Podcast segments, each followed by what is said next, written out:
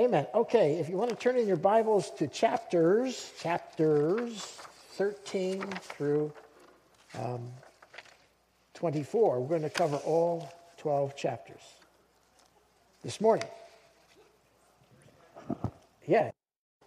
Uh, now, there's two questions that should immediately come to your mind is why and how. Why am I doing this? And then how am I going to do this? Well, let me answer the questions. First, why am I doing this? Was as you will see, these uh, 12 chapters cover 12 nations that were troubling and were surrounding Israel at that time. And they have a central, one central message that repeats itself over and over and over again in all 12 chapters. So rather than taking uh, 12 sermons that essentially have the same message, what I'm going to do is kind of package it together. Okay? Um, not that they're bad messages, but it's redundant, so to speak. But um, nestled within these 12 chapters are what I call little nuggets, little things, nuggets that you don't want to pass up. So we're not going to skip over them quickly. Um, there's a phrase that goes like this uh, you don't want to throw the baby out with the bathwater. So we got this bathwater, uh, but we're going to just spend a few minutes on each of the topics that you'll find in there. And in your bulletin, uh, I've listed the six subjects. And so you can pray for me that I don't get confused because usually I do three points, and this time we have six. So it's going to be interesting. Now, the counselors tell us that men are like waffles and women are like spaghetti. What does that mean? Men take one subject at a time. They want to look just look at the subject and tell me all about that. Women, however, are like spaghetti because they can take six or seven subjects and talk about them and think of them all at the same time. That's not putting down men or women. We're just, that's just the way we are. Amen? So this morning, with a good portion of the men up at the conference, I thought it would be providential that we're going to cover a, a whole bunch of interrelated subjects that don't necessarily aren't tied together exactly. So men, just hang in there. Take it one at a time. Women, just enjoy this multiplicity of subjects. So let's pray first. Father, help us as we open your word. Help us to understand what you have for us and then apply it to our lives, we pray. In your name. Amen. Okay, the first little nugget, the first little baby that we don't want to throw out with the bathwater is the Lord will hold all accountable. 12 nations, and he is going to hold every one of them accountable. Uh, which are the nations? Babylon, Assyria, Philistia, Moab, Aram, Cush, Egypt, Edom, Arabia, Tyre and Sidon, and Tarshish. All 12 of those nations appear in these 12 chapters. And he says he is going to hold them accountable for what they're doing. Um, each of these countries, city states, had a negative um, relationship with Israel. And they were pagan nations, they were worshiping false gods. And God was going to hold them accountable. Now, these nations uh, were dealing with Israel probably around 700 BC, about 700 years before the birth of Christ. Now, they don't have many, um, you don't have many reactions to these nations at all. Um, but Israel, they were important to Israel back then. But the thing that we want to remember as we look at this passage is the Lord is going to hold them all accountable. They will be accountable. And He not only holds all nations accountable, but He holds us accountable. Did you know that? Even as believers. 1 2 Corinthians 5.10 says that we'll all appear before the judgment seat of Christ, the Bema seat, which is the seat where we're going to be held accountable with what we have done with the faith in Jesus Christ. We're going to be held accountable. The Bible tells us in Revelation chapter 20 that unbelievers will be held accountable in the great white throne judgment for rejecting Christ and not responding to the gospel. Hebrews 9:27 says, "And it is appointed for men to die once, and after this comes the judgments. After this comes accountability." So nations, cities, states, individuals, you, me, will be held accountable. Now, the application for us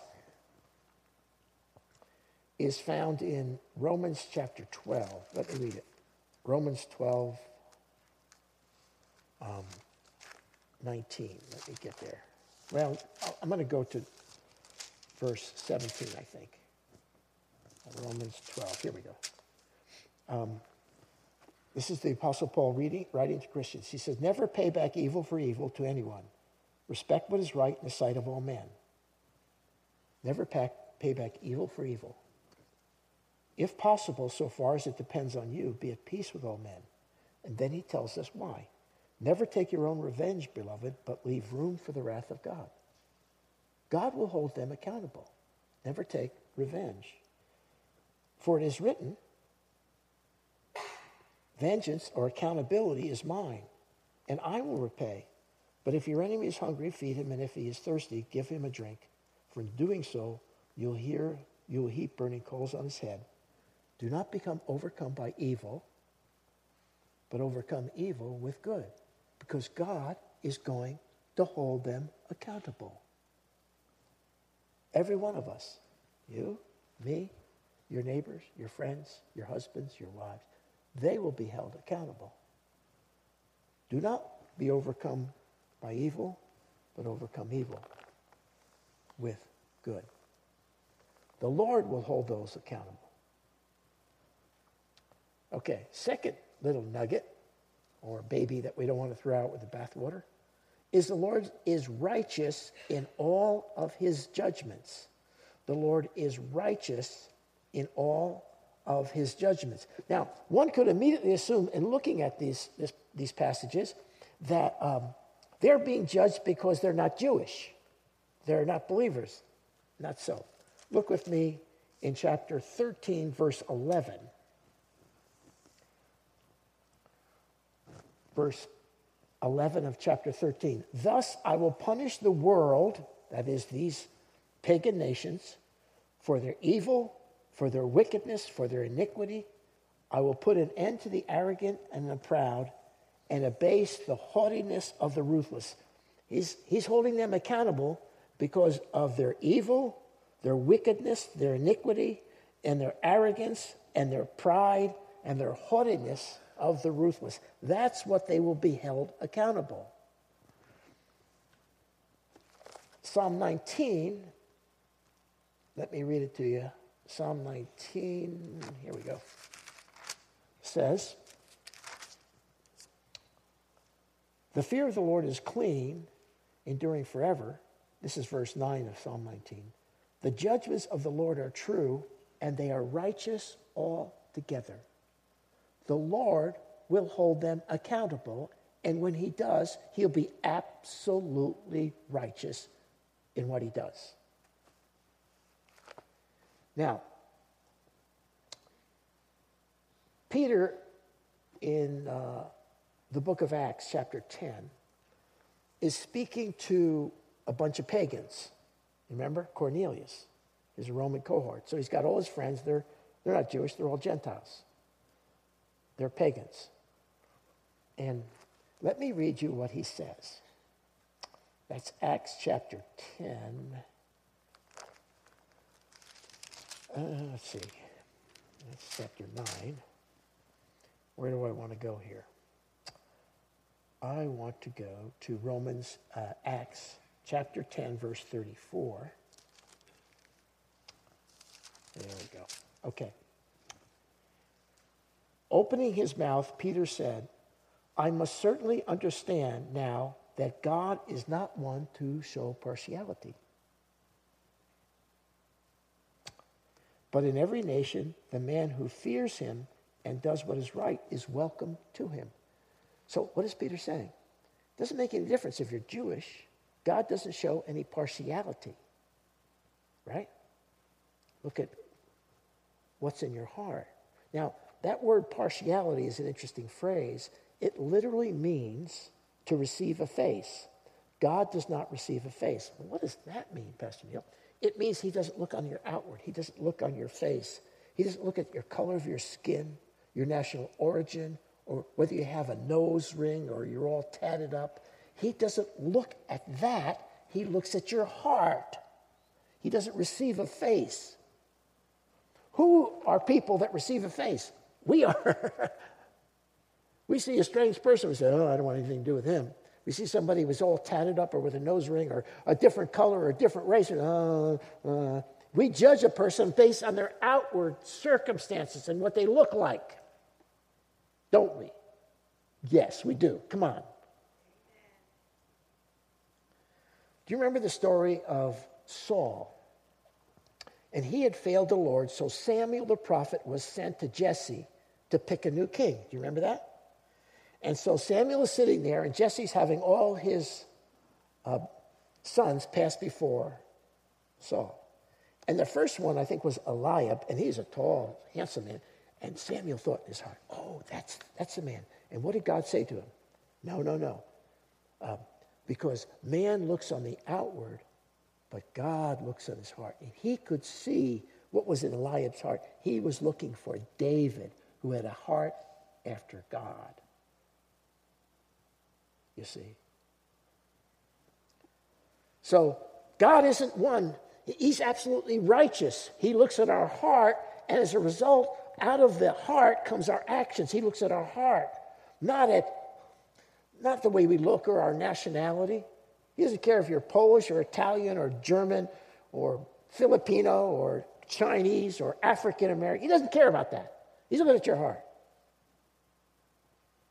God is absolutely righteous in everything he does. And when he judges, he's absolutely perfect. Now,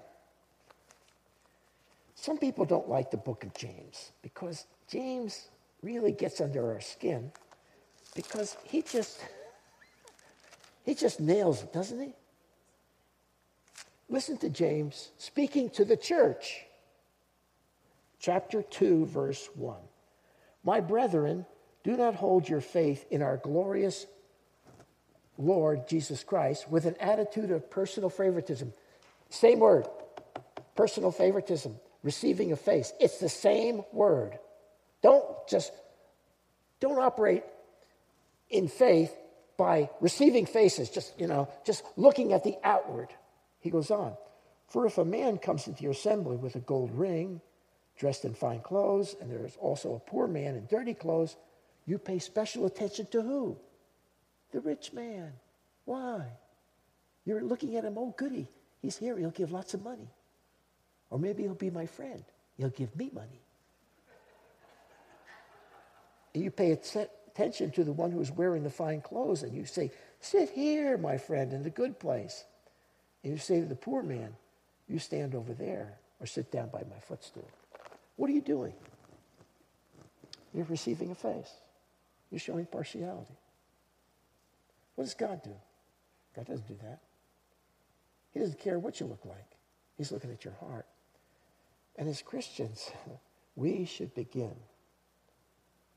not to receive a face, not to show partiality, because it's an expression of the character of God. Expression of the character of God. So if we see a strange person come into the church or look a little different or a different color or a different background or different, doesn't make any difference. We're not to show partiality. Okay. And he's absolutely righteous in all of his judgments. Okay, a third little uh, nugget, baby, that we don't want to throw out the bathwater. The Lord knows and deals with the source of these actions.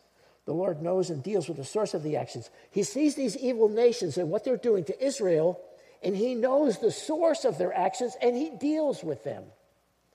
Where do I get that? Chapter 14, verse 12. Read along with me how you have fallen from heaven, O star of the morning. Some King James Bibles translate that, oh, how have you fallen from, from heaven, Lucifer? What? Son of the morning, son of the dawn, you have been cut down to the earth. You have weakened nations. But you said in your heart, I will ascend to heaven. I will raise my throne above the stars of God. I will sit on the mount of assembly in the recesses of the north. I will ascend above the heights of the clouds, and I will make myself like the Most High. Nevertheless, you'll be thrust down to Sheol, to the recesses of the pit. Those who see you will gaze at you and will ponder over you. Is this the man who made the whole earth tremble, who shook kingdoms, who made the world like the wilderness and overthrew its cities, who did not allow this prison, the prisoners to go home? Who's he talking about? Well, turning to back to 14.4, he takes up a, a, a taunt against the king of Babylon. So he's talking about the king of Babylon, but suddenly, beginning in verse 12, he begins to talk about Satan, Lucifer. What's going on here?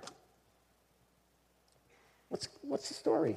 Well, there's three different interpretations. I'll give you the correct one, which happens to be the one I believe. First of all, he starts talking about the kingdom, uh, king of Babylon in verse 4. He continues on. And beginning in verse 12, he begins to spiritualize the whole thing. He starts talking about Lucifer. That has some possibilities. The second is that he's talking about the king of Babylon but then he takes a rabbit trail. It's completely just a rabbit trail, and he's talking about Satan. The correct one is he starts talking about the king of Babylon, but then he recognizes who is the power behind the king of Babylon. It's Satan. Who is the who is the enemy of the church? Is it all these liberals and all these people who are not against, uh, not for Christ? No, no, no. They're being empowered by Satan. And you say, that's, that's pretty, pretty heavy, Neil. Well, let's take a look. I think I get this idea, and it's reinforced in Ezekiel chapter 28. Turn there for just a minute. Here, the prophet Ezekiel is speaking about, in verse 11, the king of Tyre, another pagan nation. He's speaking against the king of Tyre, and look what he does in verse 14, all of a sudden, look what he says. And you were the anointed cherub who covers, and I placed you there. You were on the holy mountain of God. You walked in the midst of the stones of fire. You were blameless in your ways from the day you were created until righteousness was fa- unrighteousness was found in you. By the abundance of your trade, you were internally filled with violence and you sinned. Therefore, I have cast you as profane from the mountain of God, and I have destroyed you, O covering cherub, from the midst of the stones. Your heart was lifted up because of your beauty. You corrupted your wisdom by reason of your splendor. I cast you to the ground. I put you before kings that they may see you. Who's he talking about? He's talking about Satan. The power that was behind the king of Tyre, the power that was behind the king of Babylon, the power that's behind those who oppose the kingdom of God, is directly related to the Lucifer, the son of the morning, the Satan himself.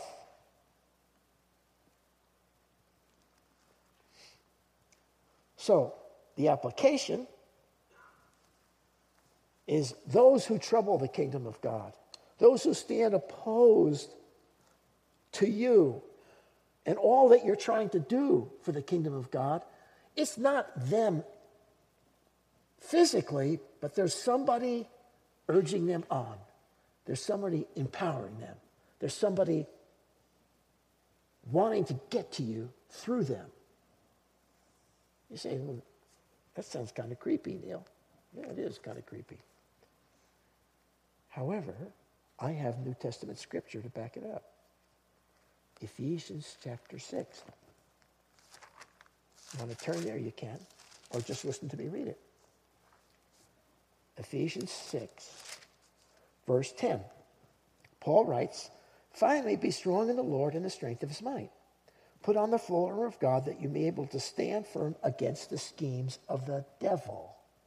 Look what he says. Here it is. For our struggle is not against flesh and blood. Our struggle is not against the king of Babylon. Our struggle is not against the king of Tyre. Our struggle is not against those who oppose you, those who oppose the kingdom of God. Who's our struggle against? Well, read on. But against the rulers, against the powers, against the world forces of this darkness, against spiritual forces of wickedness in heavenly places. Therefore, take up the full armor of God that you'll be able to resist in the evil day, and having done everything to stand firm. And then he gives us six things that we need to take up the armor of God. We don't have time to do it this morning, but that's what he's. And then the seventh thing he tells us, having put on the armor of God, where to pray. So the battle that you face is not. Uh, your mother in law or your boss or anybody else that you're struggling with. The person, the issue is really is spiritual forces of wickedness. Now, I'm not saying they're demon possessed, but oftentimes, many times, they're empowered by Satan to try and get you, to destroy the kingdom, to stop you in what you're doing. And the Lord knows who they are, where they get their power, and how, he, how to deal with them. And He will deal with them. And He's given us the power to do so. So, Lord, no one deals with the source of their actions. Okay. Number four, the Lord's plans will not be frustrated. Going back to Isaiah chapter 14, verse 27 right in the middle of this passage is here's a memory verse. The Lord's plans will not be frustrated. For the Lord of hosts has planned, and who can frustrate it? As for his stretched out hand, who can turn it back? Here's the question. For the Lord of hosts has planned, who can frustrate it? Nobody. As for his stretched out hand, who can turn it back? Nobody. Now, this particular passage within the, the context of the whole Bible does not teach determinism. Now, determinism is, is, can be illustrated this way all the world is a gigantic chessboard, okay? And all the pieces are there. And God passively takes, takes the, those portions, those, those, those pieces of chess, and he moves them wherever he wants, and we're just passive, kind of just being moved around wherever we want. Because it seems to say that. Lord of hosts is playing. Who can frustrate us for stress out? Who can it back? Nobody. He's in charge. That's right. But if you look at it within the context of the whole Bible, Romans 8:28 says what? For God causes all things to work together for the good for those who love God and those who are called according to his purposes. That's what the Bible says. Okay, you take these two, and what that means is uh, even with our best, say, take something that we do is really, really good. He takes our best and he uses it for his purposes. Okay? But he also takes our not so best and he uses it for that his purposes. And then he takes our really awful things that we've done. And guess what he does with that? He works it together for his purposes. So he takes our good things, our not so good things, and our really awful things, and he works it together for his purposes. So, how do you, well, Pastor Neil, how do you put these two things together? He's absolutely sovereign, and yet we somehow have a free will to make choices and do things. Well, the best illustration I've heard is you're in London and you're taking a cruise to New York City, okay? You get on the boat, and those five or six days, whatever it takes you to get from London to New York City on this big steamship, you can do whatever you want. You can stay in your stateroom, read a book. You can take a nap, whatever you want. You can spend all your time in the dining hall eating those, all those meals they keep serving on cruise ships. You can do that, right? You can do whatever you want. You can arrange the deck chairs however you want. You can play tennis, swim in the pool, right? The boat is still going to New York City. It doesn't make a difference. You do whatever you want, but you're still going to end up in New York City. God, who's going to frustrate God? Nobody. He's in charge. But He works all things together for the good, for your purposes. the Lord's plans will not be frustrated. Now, what's the application? Here's the application for us. Can you begin to act in your situation? Okay, your situation, the place that you find yourself in. Can you, be, can you begin to act as if He is going to work all things together for the good? And what does He call us to do? He calls us to begin to act like this book is true, begin to act in what He says in this book as if He is going to work all things together for good, even though it doesn't look like right now. The Lord's plan will not be frustrated. Can we begin to act as if we really believe that? I pray that we will. Okay, number five. Okay, I'm all right. Um, chapter 19, verse 16. Uh, 19. Mm-hmm. Yeah. Um, verse 16, yes. The Lord works miracles. Listen to what he says here. The Lord works miracles beginning in verse 16. In that day, ask yourself this question what day? That's always good. In that day, Egyptians will become like women, and they will tremble and be in dread because of the waving of the hand of the Lord of hosts, which is going to wave over them. The land of, e- of Judah will become a terror to Egypt. Everyone to whom it is mentioned would be dread of it because of the purpose of the Lord of hosts, which he is purposing against them. In that day, what day? Five cities in the land of Egypt will be speaking the language of Canaan. What? And swearing allegiance to the Lord of hosts. Huh? One day will be called the city of destruction. In that day, what day? There will be an altar to the Lord in the midst of Egypt. What? And a pillar of the Lord near its borders. Say again. It will become a sign and a witness to the Lord of hosts in the land of Egypt. For they will cry to the Lord because of oppressors, and he will send them a savior and a champion. He will deliver them. What? Thus the Lord will make himself known to Egypt, and the Egyptians will know the Lord in that day. What day? They're going to know the Lord? They will even worship with sacrifice and offering, will make a vow to the Lord and perform it. The Lord will strike Egypt, striking but healing. So they will return to the Lord and he will respond to them and he will heal them. What? In that day, there will be a highway from Egypt to Assyria. And the Assyrians will come into Egypt and the Egyptians into Assyria, and the Egyptians will worship with the Assyrians. What? In that day, Israel will be a third party with Egypt and Assyria, a blessing in the midst of the earth. Are you kidding me? Whom the Lord of hosts has blessed, saying, Blessed is Egypt, my people, and Assyria, the work of my hands, and Israel, my inheritance. Say that again, please. Are you kidding me? You see, we would look at the history of Egypt and Assyria and dealing with the Jewish nation, we would say, ain't never to happen. Ain't never to happen. But guess what?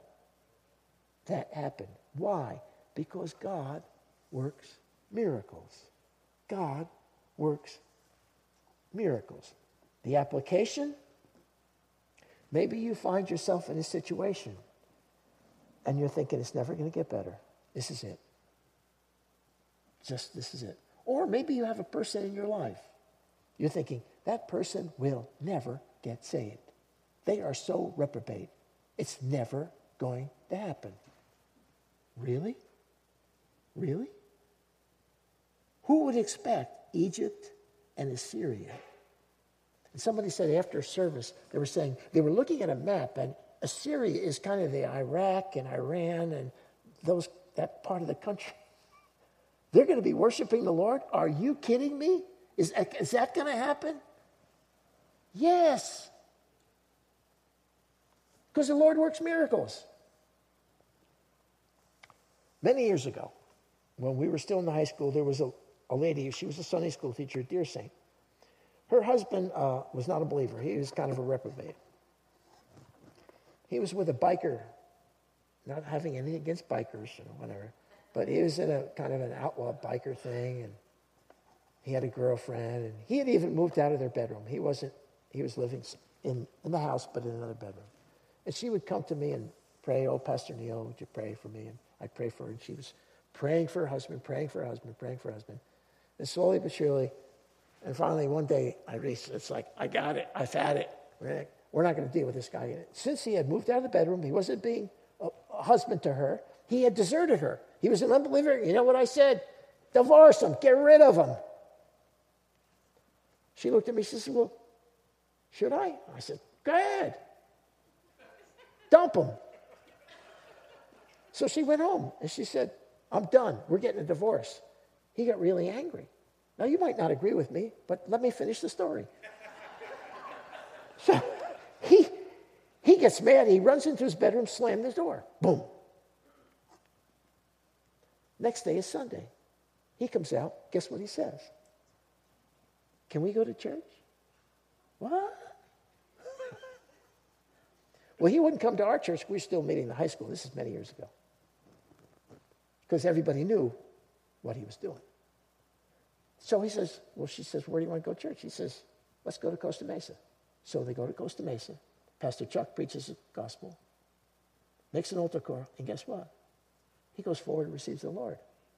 And he did receive the Lord. He got rid of his biker thing and the girlfriend and all that other stuff. He got right with the Lord. So she comes in Tuesday, the next day I'm in the office, and she tells me what happened. And I said, What? Because I had written him off. He was he's never going to get saved. But guess what? The Lord worked a miracle. My friends, my friends, listen. So many times we've got it all figured out, but God is in the miracle working business. And just about the time when we think it's over, and Kate Smith is coming out on the stage. He works miracles. He works miracles. You younger folks don't know the Kate Smith, but I won't talk about that. Yes. Lord works miracles. Okay. Finally, uh, the Lord calls us to be a witness. Chapter 20, verse 1 through 6. The Lord calls us to be a witness. Okay, let me set the context of this particular passage here. Assyria is pressing down. They're coming down and they're conquering every country, okay? They get to the Philistine city of Ashdod, okay? And they defeat it, they capture it. That's the context of what we're going to about read. So let's read. In the year that the commander came to Ashdod, when Sargon, the king of Assyria, sent him, and he fought against Ashdod and he captured it. Okay. At that time, the Lord spoke through Isaiah the son of Amos, saying, Go and loosen the sackcloth from your hips and take your shoes off your feet. And he did so, going naked and barefoot. And the Lord said, Even as my servant Isaiah has gone naked and barefoot three years as a sign and a token against Egypt and Cush, so the king of Assyria will lead away the captives of Egypt and the exiles of Cush, young and old, naked and barefoot with buttocks uncovered to the shame of Egypt. Then they will be dismayed and ashamed because of Cush, their hope, and Egypt, their boast. So the inhabitants of this coastland will say, Behold, such is our hope, where we fled for help to be delivered from the king of Assyria, and we, how shall we escape? The point God calls Isaiah to witness that as Egypt and Cush were going to go captive to uh, Assyria, so they too should not put their hope in Egypt and Cush, but put their hope in who? In the Lord.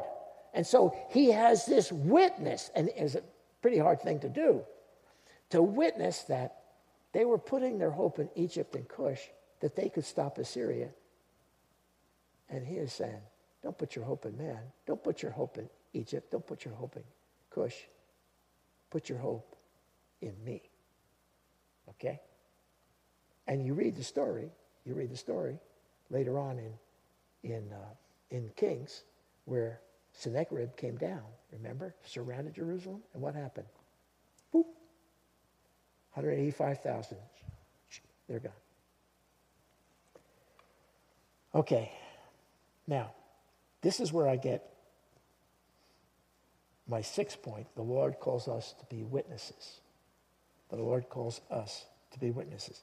Now, I don't imagine this was a very easy thing for Isaiah to do. Do you? Uh, it's pretty tough. And some of the time we think it's, you know, it's pretty tough being a witness in our culture, which is a post Christian culture. Now, what am I asking you to do? Get naked for Jesus? No. No. But listen to this Acts 1 8. This is what Jesus said. But you shall receive power, and you shall be my witnesses in Jerusalem, Judea, Samaria, and the uttermost parts of the earth. Now, that was the command he gave those disciples way back in mm, 33 AD. And they were witnesses. And the reason you're sitting here this morning is they were witnesses. And throughout the hundreds of years since then, they continue to be witnesses. And we cannot stop being witnesses today, no matter how close we are to the second coming of Christ. We're called to be witnesses. Why is that? Because you and me, we have people, we know people that would never come through that church door on their own. Isn't that true? But you, by your words and your actions, can reach those people. You can help those people. Those people who everybody is saying they'll never get saved. But guess what? You could be part of God's miracle by being that witness. Pastor Rob talked about it. Pastor uh, Stan, Pastor Brian. The last three weeks, we've talking about sowing Christ, kind of wrapping it up here. You thought I this is kind of a different sermon based on their series. No, I just pulled it right together. Here it is. You're to be witnesses. We have lots of opportunities. We have the Sunday morning service. Bring people to church. Say, hey, come on to church and let's have breakfast afterwards. We have uh, women's studies on Thursday morning. You can bring women. We have an opportunity every first um, Sunday of the month. We go, we're witnesses in front of the abortion clinic. People say, well, what happened there? We were witnesses. Sometimes we get to talk to people, sometimes we don't. We're witnesses. We have Greg Cunningham, CBR. He, he's a powerful witness against the whole issue of abortion. Are you involved with him? Are you helping him? You, can you be a witness there? Of course you can. Let me ask you a question. When you stand before God, He's holding you accountable, and during all the time they killed 45 million babies, He's going to ask you, well, what did you do, Neil? What did you do during the time in America when they were killing all those babies? Did you support any pro life companies? Did you do anything? Uh, yeah. That's an important question. You're called to be a witness. We're called to be a witness, not only just with abortion, not only just this whole dying culture. We're called to be a witness. Okay, my time is up. So we have these 12 chapters. What does it say to us? He says, God's going to hold us accountable. The Lord is righteous. When He holds us accountable, He'll do it absolutely perfect. he knows what the source of those who are troubling the kingdom. And it's Lucifer, the son of the morning. We need to wrestle not against flesh and blood. The Lord's plans will not be frustrated. The Lord works miracles. The Lord calls us to be witnesses. Let's pray. Father, we, we thank you for the Word of God and what it means to us. We pray that we would be sensitive to what the Word of God is saying to us. We ask in Jesus' name. Amen.